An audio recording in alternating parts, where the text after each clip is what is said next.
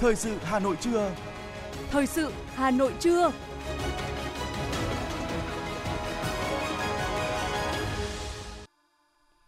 Lê Thông và Thu Minh xin được đồng hành cùng quý vị và các bạn trong chương trình Thời sự trưa nay, thứ ba ngày 13 tháng 12 năm 2022. Những nội dung chính sẽ được đề cập đến trong chương trình hôm nay.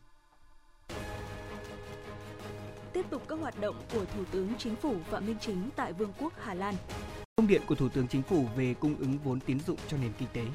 Lượng khách đi lại tại các bến xe dự báo tăng 300% dịp Tết Nguyên đán.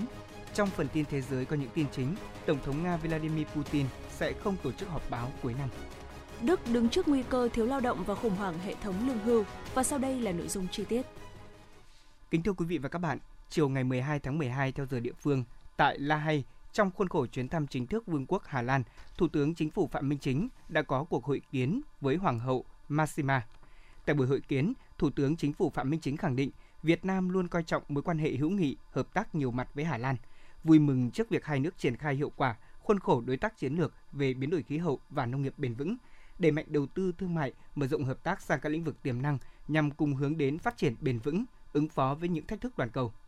Thủ tướng Chính phủ mong muốn Hoàng gia và cá nhân Hoàng hậu tiếp tục ủng hộ, đẩy mạnh toàn diện quan hệ hai nước, cũng như hỗ trợ tài chính, chuyển giao công nghệ giúp Việt Nam thực hiện các mục tiêu phát triển bền vững tại Việt Nam.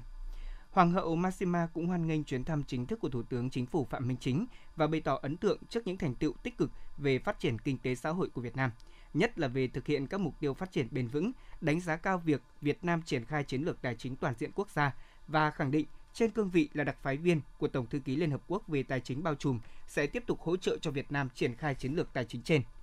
Thủ tướng Chính phủ cảm ơn Hoàng hậu Maxima vì những đóng góp quý báu, hỗ trợ quá trình xây dựng chiến lược tài chính toàn diện quốc gia của Việt Nam. Mong muốn Hoàng hậu tiếp tục giúp tư vấn, huy động các nguồn lực hỗ trợ Việt Nam triển khai thành công chiến lược tài chính trên, cũng như huy động các chương trình hỗ trợ kỹ thuật để giúp Việt Nam trong các lĩnh vực mới như chuyển đổi số, đổi mới sáng tạo, giáo dục tài chính, bảo vệ người tiêu dùng tài chính, nhằm tăng cường các công cụ để triển khai chiến lược tài chính toàn diện một cách hiệu quả.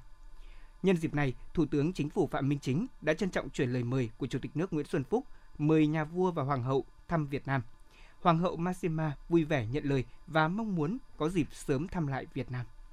Trong khuôn khổ chuyến thăm chính thức Vương quốc Hà Lan, chiều ngày 12 tháng 12 theo giờ địa phương, Thủ tướng Chính phủ Phạm Minh Chính đã dự diễn đàn doanh nghiệp Việt Nam Hà Lan, cùng dự có lãnh đạo các bộ ngành và đông đảo doanh nghiệp Việt Nam và Hà Lan. Phát biểu tại diễn đàn, Thủ tướng Chính phủ Phạm Minh Chính khẳng định Việt Nam thực hiện đường lối đối ngoại độc lập tự chủ, đa dạng hóa, đa phương hóa, là bạn bè tốt, là đối tác tin cậy và là thành viên có trách nhiệm của cộng đồng quốc tế, xây dựng nền kinh tế độc lập tự chủ gắn với chủ động tích cực hội nhập quốc tế sâu rộng thực chất hiệu quả. Thủ tướng Chính phủ Phạm Minh Chính đề nghị các doanh nghiệp đối tác nước ngoài, trong đó có doanh nghiệp đối tác Hà Lan, hỗ trợ Việt Nam các nguồn vốn cho đầu tư phát triển, trong đó, các tổ chức tài chính cần có ưu đãi lãi suất, hỗ trợ Việt Nam chuyển giao khoa học công nghệ hiện đại, chuyển giao kinh nghiệm khoa học quản trị tiên tiến, đào tạo nguồn nhân lực chất lượng cao, hoàn thiện thể chế phù hợp với điều kiện Việt Nam và hội nhập quốc tế.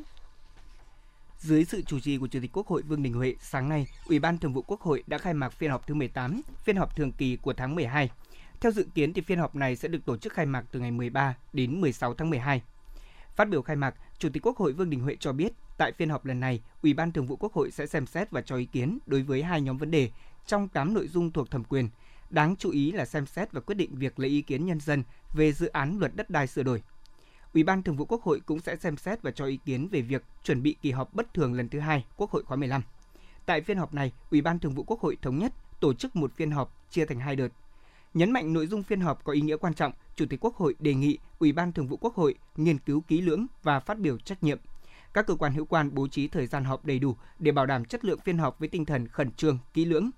Trong sáng nay, Ủy ban Thường vụ Quốc hội đã nghe tờ trình và cho ý kiến về dự án pháp lệnh trình tự, thủ tục xem xét quyết định áp dụng các biện pháp xử lý hành chính tại tòa án nhân dân. Dự thảo pháp lệnh mới đã bổ sung 2 điều, sửa đổi bổ sung 42 trên 42 điều. Ngoài ba biện pháp xử lý hành chính, dự thảo pháp lệnh còn quy định biện pháp thay thế xử lý vi phạm hành chính giáo dục dựa vào cộng đồng đối với những người từ đủ 12 tuổi đến dưới 14 tuổi theo quy định tại điều 140A của Luật xử lý vi phạm hành chính. Sáng nay, Ban tuyên giáo Thành ủy Hà Nội đã tổ chức hội nghị nghiên cứu học tập quán triệt và tuyên truyền nghị quyết hội nghị lần thứ 6 Ban chấp hành Trung ương Đảng khóa 8 tới gần 400 cán bộ, phóng viên, biên tập viên thuộc 9 đơn vị thuộc khối các cơ quan báo chí xuất bản thành phố. Sau thành công của hội nghị Trung ương lần thứ 6 khóa 13, Ban chấp hành Trung ương đã ban hành 3 nghị quyết, một kết luận bao gồm Nghị quyết số 27 về tiếp tục xây dựng và hoàn thiện nhà nước pháp quyền xã hội chủ nghĩa Việt Nam trong giai đoạn mới, Nghị quyết về số 28 về tiếp tục đổi mới phương thức lãnh đạo, cầm quyền của Đảng đối với hệ thống chính trị trong giai đoạn mới, Nghị quyết số 29 về tiếp tục đẩy mạnh công nghiệp hóa hiện đại hóa đất nước đến năm 2030, tầm nhìn đến năm 2045 và kết luận số 45 về định hướng quy hoạch tổng thể quốc gia thời kỳ 2021-2030, tầm nhìn đến năm 2050. Tại hội nghị, đồng chí Phạm Thanh Học, Phó trưởng Ban Thường trực Ban tuyên giáo Thành ủy Hà Nội đã giới thiệu và phân tích những nội dung đặc biệt quan trọng này, góp phần nâng cao nhận thức, trách nhiệm của các cán bộ, phóng viên, biên tập viên thuộc khối các cơ quan báo chí xuất bản của thành phố về nhiệm vụ triển khai các nội dung của văn kiện Hội nghị Trung ương 6 khóa 13 vào thực tiễn, góp phần thực hiện thắng lợi nghị quyết Đại hội toàn quốc lần thứ 13 của Đảng, nghị quyết Đại hội lần thứ 17 của Đảng bộ Hà Nội đẩy mạnh sự nghiệp công nghiệp hóa hiện đại hóa thủ đô và đất nước đến năm 2030, tầm nhìn 2045.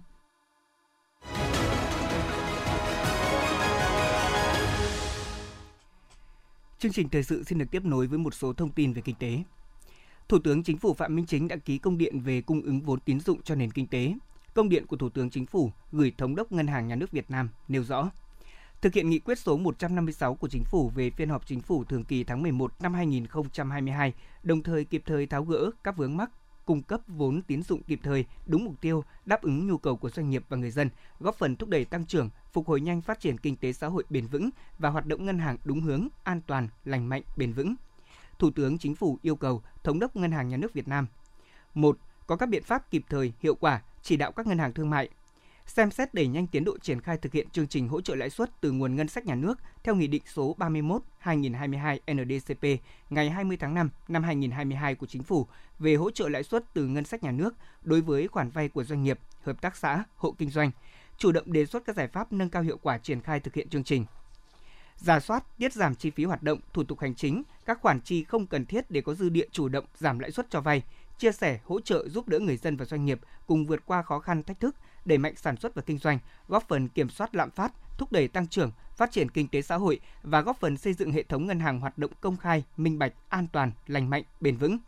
Tập trung tín dụng vào các lĩnh vực ưu tiên, các động lực tăng trưởng kinh tế, tiêu dùng, đầu tư, xuất khẩu, xây dựng khu công nghiệp, nhà ở xã hội, nhà ở công nhân, nâng cao chất lượng tín dụng, bảo đảm an toàn hệ thống các tổ chức tín dụng, an ninh tài chính tiền tệ quốc gia. 2. Đẩy mạnh hơn nữa công tác quản lý nhà nước, chống sở hữu chéo, các hoạt động không lành mạnh, không đúng hướng và trục lợi chính sách, khẩn trương kiện toàn lãnh đạo cơ quan thanh tra giám sát ngân hàng trước ngày 20 tháng 12 năm 2022 để đáp ứng yêu cầu và nhiệm vụ công tác trong tình hình hiện nay. Tổng thư ký Hiệp hội Ngân hàng Việt Nam Nguyễn Quốc Hùng cho biết, để hỗ trợ nền kinh tế, đến nay đã có 12 ngân hàng cam kết giảm tiền lãi với số tiền hơn 3.300 tỷ đồng, hỗ trợ lãi suất cho doanh nghiệp, người dân với mức giảm từ 0,5 đến 3% một năm. Phó Thống đốc Ngân hàng Nhà nước Đào Minh Tú cho biết, tăng trưởng tín dụng đến thời điểm này đã đạt 12,2% so với cuối năm 2021. Hạn mức tăng trưởng tín dụng nếu tính theo mức phân bổ chỉ tiêu tăng trưởng tín dụng 14% hồi đầu năm thì vẫn còn 1,8%, cộng gần 2% tăng thêm theo quyết định hôm 5 tháng 12 của Ngân hàng Nhà nước thì còn khoảng 3,8% dùng tín dụng cho thời gian cuối năm. Ngân hàng Nhà nước sẽ tiếp tục theo dõi việc hướng dòng tiền sử dụng room tín dụng này và sẵn sàng tạo điều kiện các nguồn lực vốn dài hạn cho các ngân hàng thương mại để có điều kiện có nguồn cung ứng vốn một cách ổn định, đảm bảo nhu cầu dự án rất cần thiết như hiện nay. Ngành giao thông vẫn còn hơn 20.000 tỷ đồng cần phải giải ngân theo kế hoạch và đây cũng là thách thức lớn cho ngành. Tăng cường về nhân lực máy móc thiết bị và nguyên vật liệu, tập trung 3K 4 kíp đẩy nhanh thi công để bù tiến độ ở các dự án đang bị chậm, có chế tài xử lý mạnh đối với nhà thầu yếu kém, đó là hàng loạt những giải pháp của Bộ Giao thông Vận tải đưa ra nhằm đẩy nhanh tiến độ giải ngân vốn đầu tư công. Giải ngân nguồn vốn ODA cũng đang từng bước được cải thiện sau khi áp dụng phương án tài khoản đặc biệt. Tính đến thời điểm này, Bộ Giao thông Vận tải đã đạt hơn 3.700 tỷ đồng, tương đương với hơn 68% kế hoạch. Trong chuyến kiểm tra hiện trường các dự án, lãnh đạo của Bộ Giao thông Vận tải khẳng định không còn đường lùi về tiến độ cho các dự án trọng điểm. Vì vậy, Bộ sẽ kiên quyết thay thế những đơn vị và các cá nhân không hoàn thành nhiệm vụ. Cục Thuế thành phố Hà Nội vừa công khai nợ thuế đối với 463 trường hợp với tổng số nợ là 96.088 triệu đồng. Trong đó, 406 trường hợp nợ thuế phí công khai lần đầu kỳ khóa sổ ngày 30 tháng 9 năm 2022 với số tiền là 75.105 triệu đồng. Số trường hợp nợ nghĩa vụ liên quan đến đất với số tiền là 20.558 triệu đồng. 51 trường hợp nợ khó thu với số tiền là 425 triệu đồng. Cục Thuế thành phố Hà Nội cũng công bố danh sách 102 trường hợp sau khi công khai trong năm 2022 đến thời điểm giả soát, ngày 24 tháng 11 năm 2022 đã nộp hết nợ với số tiền là 20.218 triệu đồng nhằm bảo đảm quyền lợi của người nộp thuế, công bằng trong việc thực hiện nghĩa vụ thuế đối với nhà nước, chống thất thu ngân sách. Cục Thuế thành phố Hà Nội cảnh báo các chủ dự án doanh nghiệp sớm thu xếp nguồn tài chính để nộp các khoản tiền nợ thuế theo đúng quy định trước khi cơ quan thuế áp dụng các biện pháp quyết liệt hơn.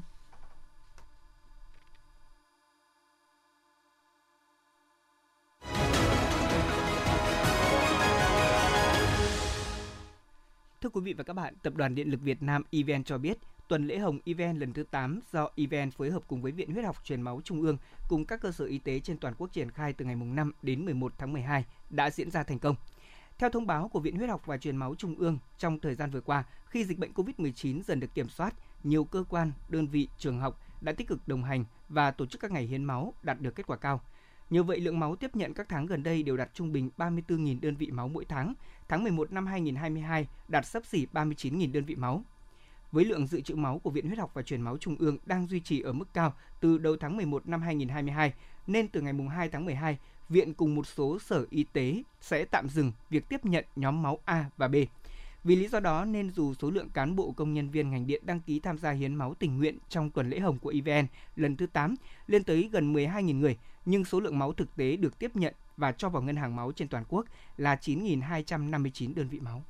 Tết Dương lịch 2023, người lao động sẽ được nghỉ 3 ngày, từ ngày 31 tháng 12 năm 2022 đến ngày 2 tháng 1 năm 2023. Do ngày nghỉ lễ đúng vào Chủ nhật nên được nghỉ bù vào ngày thứ hai, kỳ nghỉ phù hợp cho nhu cầu đi lại thăm thân và các chuyến du lịch ngắn ngày. Dự báo trong thời gian phục vụ Tết Nguyên đán, lượng khách đi qua các bến sẽ tăng và đạt khoảng 200% trong một số ngày cao điểm. Lượng khách có thể tăng lên 300% so với ngày thường. Do lượng khách ngày thường chỉ đạt 30 đến 40% hệ số khai thác nên lượng xe trên tuyến cơ bản đáp ứng được việc vận chuyển lượng khách đi lại trong kỳ phục vụ Tết. Tuy nhiên, trong những ngày cao điểm, tại một số khoảng thời gian sẽ có lượng khách tăng đột biến và cần bố trí tăng cường phương tiện giải tỏa hành khách. Thưa quý vị và các bạn, căn cứ đặc điểm của từng bến và từng tuyến sẽ có lưu lượng hành khách đi lại khác nhau. Công ty cổ phần Bến xe Hà Nội dự kiến là dịp Tết Nguyên đán tại bến xe Giáp Bát, lượng khách bình quân trong kỳ nghỉ lễ sẽ tăng khoảng 200% và ước đạt 12.000 lượt khách một ngày. Trong ngày cao điểm sẽ tăng 300% so với ngày bình thường và ước đạt 18.000 lượt khách một ngày. Khách tăng tập trung chủ yếu tại các tuyến Nam Định, Thái Bình, Ninh Bình, Thanh Hóa, Hải Phòng. Tại bến xe Mỹ Đình, lượng khách bình quân trong kỳ nghỉ lễ dự báo sẽ tăng khoảng 200% và ước đạt 12.000 lượt khách một ngày. Trong ngày cao điểm sẽ có thể tăng 300% so với ngày thường và ước đạt 18.000 lượt khách một ngày, tập trung chủ yếu ở các tuyến Sơn La, Lào Cai, Điện Biên, Cao Bằng, Lai Châu, Quảng Ninh, Phú Thọ, Yên Bái. Tại bến xe Gia Lâm, lượt khách bình quân trong kỳ nghỉ lễ sẽ tăng khoảng 200% và ước đạt là 5.000 lượt khách một ngày. Trong ngày cao điểm sẽ tăng 300% so với ngày thường và ước đạt 7.500 lượt khách một ngày, chủ yếu tập trung ở các tuyến đi Hải Dương, Hải Phòng, Thái Bình, Bắc Giang. Ước tính tổng số xe dự kiến cho 3 bến xe trong dịp Tết Nguyên đán 2023 sẽ là 2.486 lượt xe một ngày. Cùng với dự kiến số lượng xe thì công ty đã yêu cầu các bộ phận có liên quan làm việc với các đơn vị vận tải bán vé điện tử và thực hiện quy định về giá vé. Các đơn vị nếu có tăng giá vé phải gửi đăng ký giá vé và vé trước ngày 11 tháng 1 năm 2023, tức là vào ngày 20 tháng Chạp năm nhâm dần. Các đơn vị vận tải bán vé điện tử cũng phải cung cấp các điều kiện cần thiết, bảo đảm việc bán vé không thu tiền cao hơn giá vé đã đăng ký, không trở quá số ghế theo quy định.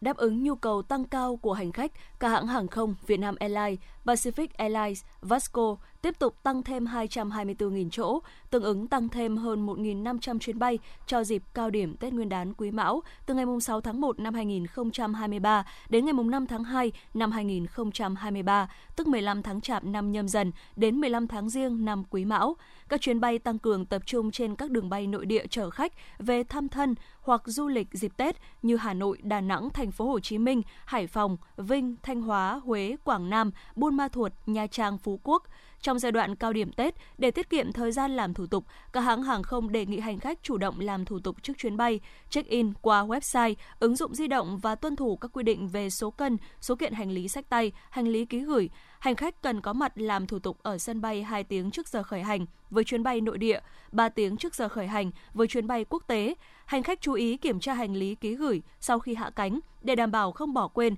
hoặc lấy nhầm hành lý của khách khác. Để phòng tránh mua phải vé giả, vé chưa được xác nhận chỗ, các hãng hàng không không khuyến nghị hành khách mua vé trên website, ứng dụng di động, các phòng vé và đại lý chính thức.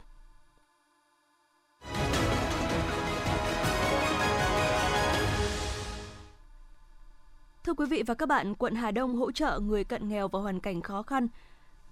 Thưa quý vị và các bạn, để hỗ trợ cho những hộ cận nghèo có hoàn cảnh khó khăn, thời gian qua quận Hà Đông đã phối hợp với các tổ chức đoàn thể của thành phố để có thêm nguồn lực hỗ trợ kinh phí chăm lo cho các đối tượng hộ cận nghèo và hộ có hoàn cảnh khó khăn. Vừa qua, quận Hà Đông cũng đã tổ chức trao tặng sổ bảo hiểm xã hội tự nguyện, thẻ bảo hiểm y tế đối với người thuộc hộ cận nghèo, người có hoàn cảnh khó khăn.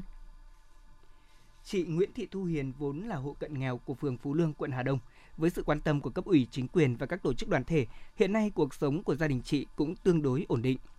Nay lại được trao tặng sổ bảo hiểm xã hội và thẻ bảo hiểm y tế tự nguyện cũng tạo điều kiện cho chị được thăm khám, chăm sóc sức khỏe và có lương hưu khi về già. Chị Nguyễn Thị Thu Hiền cho biết. Chiếc thẻ bảo hiểm y tế tự nguyện, đây là những ờ, cơ hội quý báu giúp cho chúng tôi được tiếp cận một chính sách rất nhân văn của nhà nước nhằm hỗ trợ ờ, những người ờ, không thuộc diện tham gia bảo hiểm xã hội bắt buộc vẫn có thể hưởng ờ, nhiều quyền lợi về khám chữa bệnh, lương hưu khi hết tuổi lao động và sẽ có một để già của để dành quý giá về già cho chúng tôi.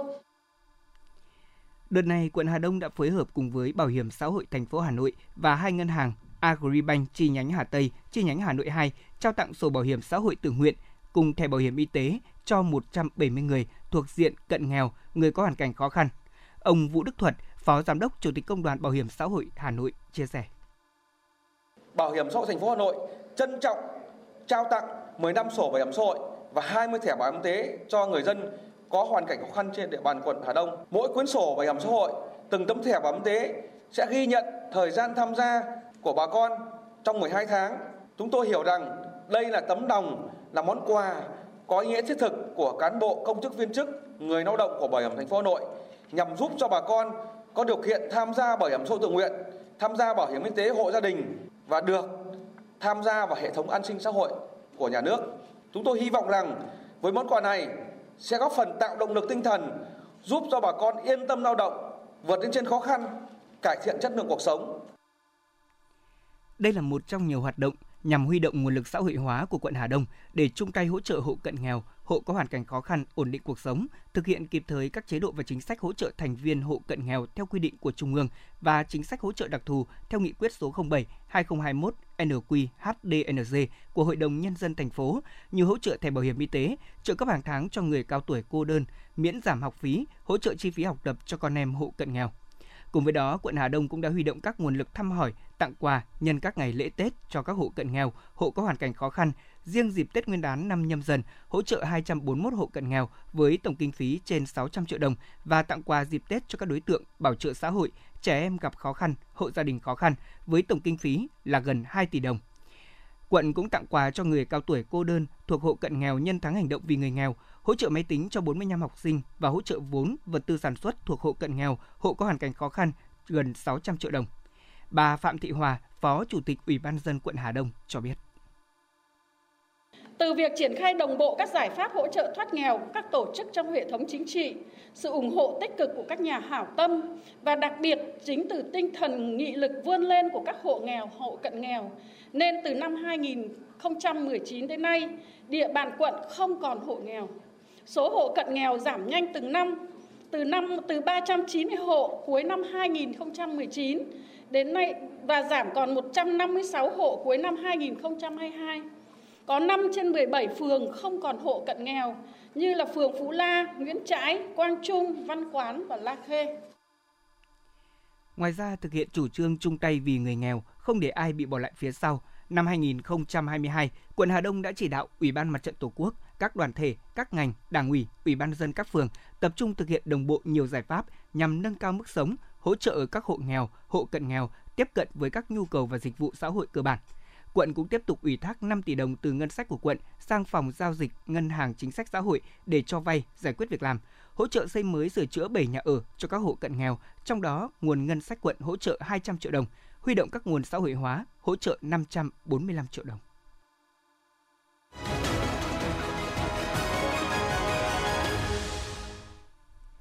Thưa quý vị và các bạn, cùng với các cấp, các ngành trong huyện, Trung tâm Y tế huyện Phúc Thọ luôn quan tâm chỉ đạo các trạm y tế triển khai hiệu quả các chương trình, mục tiêu về chăm sóc sức khỏe trẻ em, nhất là chương trình tiêm chủng mở rộng, từ đó giúp cho người dân được tiếp cận tốt với các dịch vụ chăm sóc sức khỏe trẻ em, bảo vệ sức khỏe trẻ em ngay từ những năm đầu đời.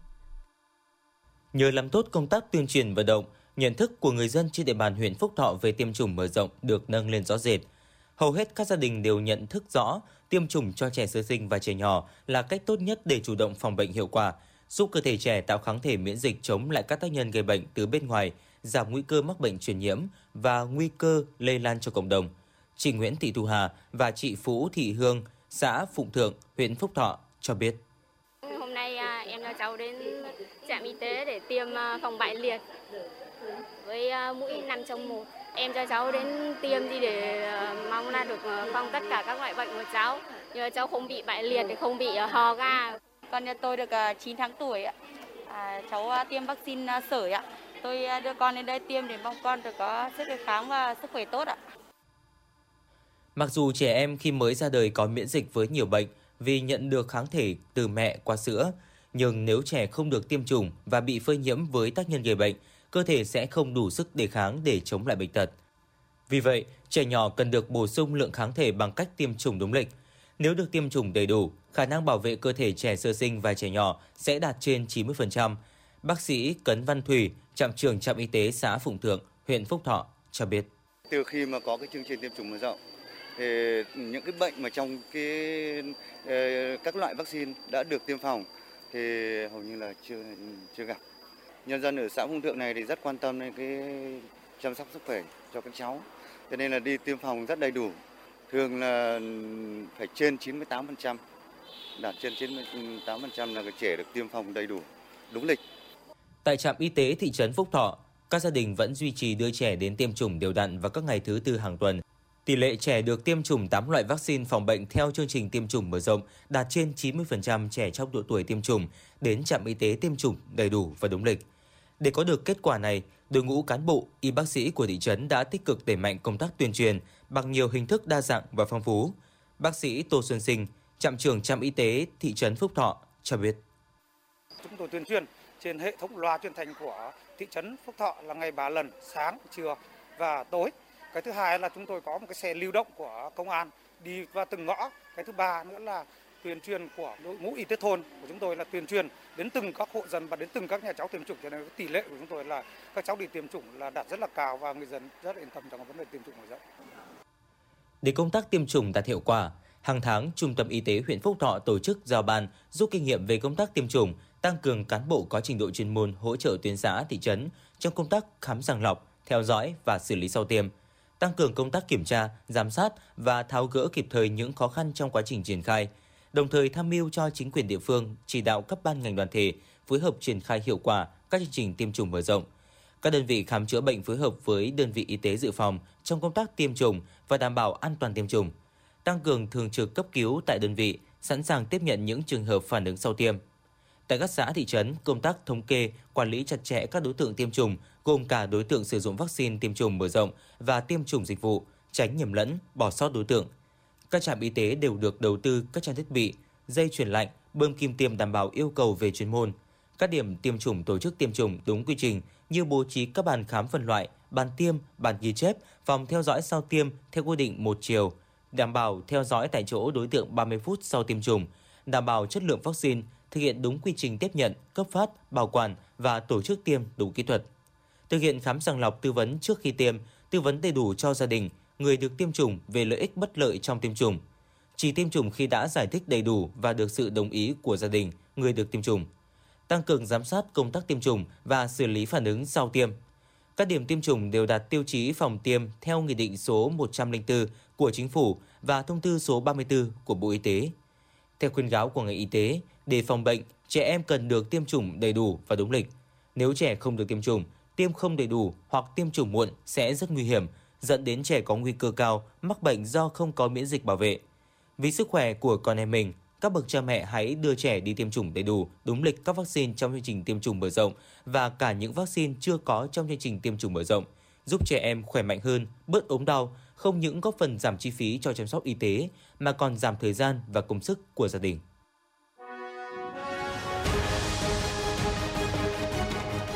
Thời sự Hà Nội, nhanh, chính xác, tương tác cao. Thời sự Hà Nội, nhanh, chính xác, tương tác cao.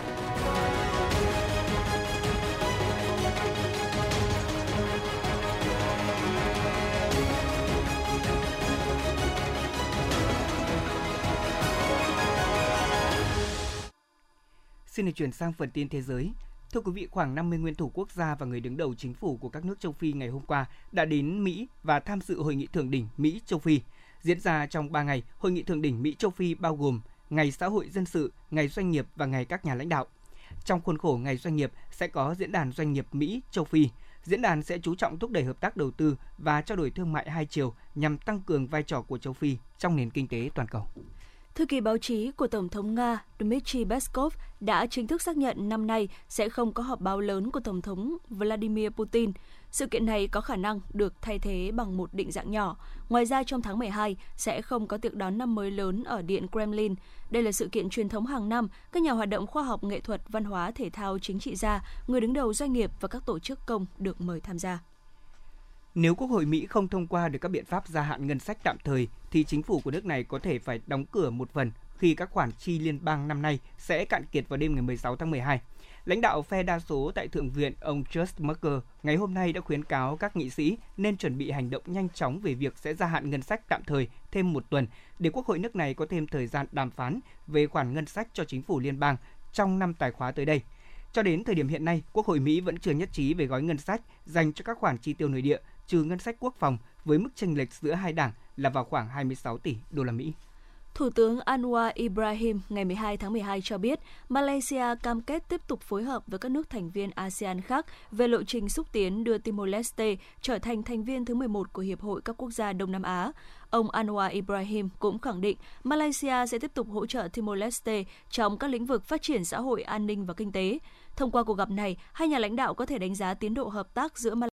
và Timor-Leste và khám phá các lĩnh vực hợp tác mới. Ông bày tỏ hy vọng mối quan hệ song phương sẽ tiếp tục được tăng cường thông qua các lĩnh vực hợp tác khác nhau. Viện nghiên cứu Hurun có trụ sở tại Thượng Hải vừa công bố bảng xếp hạng 500 công ty giá trị nhất toàn cầu. Trong bảng xếp hạng này thì Mỹ chiếm hơn một nửa trong số này với 260 công ty, theo sau là Trung Quốc và Nhật Bản. Năm nay thì top 10 công ty giá trị nhất thế giới đều thuộc về Mỹ và Apple đứng đầu danh sách với trị giá 2.366 tỷ đô la Mỹ.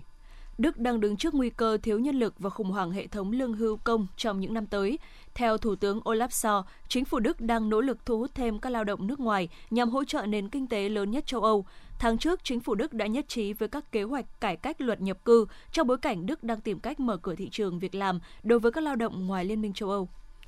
Trung Quốc có thể phải đối mặt với nguy cơ bùng phát dịch COVID-19 mạnh trên cả nước sau khi nới lỏng một số biện pháp kiểm soát dịch bệnh. Đây là cảnh báo được các chuyên gia thuộc Trung tâm Quốc gia về bệnh truyền nhiễm của nước này đưa ra hôm qua. Dự báo số ca mắc COVID-19 mới ở Trung Quốc có thể đạt đỉnh trong vòng 1 hoặc 2 tháng tới đây và cần ít nhất là từ 3 đến 6 tháng để vượt qua làn sóng lây nhiễm mới này.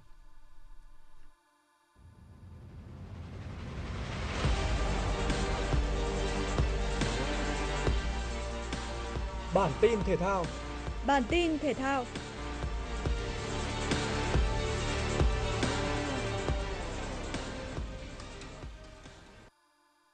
Trải qua 2 ngày thi đấu kịch tính, đương kim vô địch Liên quân Mobile Việt Nam Sài Gòn Phantom đã tiến đến trận chung kết giải Liên quân Mobile Thế giới APL 2022 gặp đối thủ Ba Con Tham đến từ Thái Lan. Trước đối thủ quá mạnh, đại diện Việt Nam dù thi đấu rất nỗ lực nhưng chỉ có thể giành chiến thắng ở một ván trong thể thức thi đấu 7 ván thắng 4 ở trận chung kết. Đánh bại đại diện nước chủ nhà với tỷ số 4-1, Ba Con Tham đã xuất sắc đăng quang tại giải Liên quân Mobile Thế giới. Thành tích này giúp họ giành được 400.000 đô la Mỹ tiền thưởng, khoảng hơn 9,4 tỷ đồng. Trong khi vị trí áo quân mang về cho đại diện của Liên quân Mobile Việt Nam 200.000 đô la Mỹ, tức khoảng hơn 450 triệu đồng. Ngoài chức vô địch tập thể, đại diện của Thái Lan còn ẵm luôn danh hiệu cá nhân dành cho game thủ xuất sắc nhất giải, đó là người đi đường đơn Maki với số tiền thưởng 15.000 đô la Mỹ, tương đương khoảng hơn 350 triệu đồng. Sau khi kết thúc các trận tứ kết, FIFA đã giới thiệu trái bóng thi đấu chính thức cho các trận bán kết và chung kết của World Cup 2022. Quả bóng được sử dụng từ vòng bán kết World Cup 2022 trở đi có tên là Ahim, có nghĩa là giấc mơ theo tiếng Ả Rập. Đây là phiên bản cao cấp hơn của quả bóng Anrila được sử dụng tại vòng bảng Nhìn chung vẻ ngoài của Anhim không khác nhiều so với Andrela với mẫu hoa văn răng cưa, logo World Cup 2022 và hình ảnh của nhà sản xuất Adidas.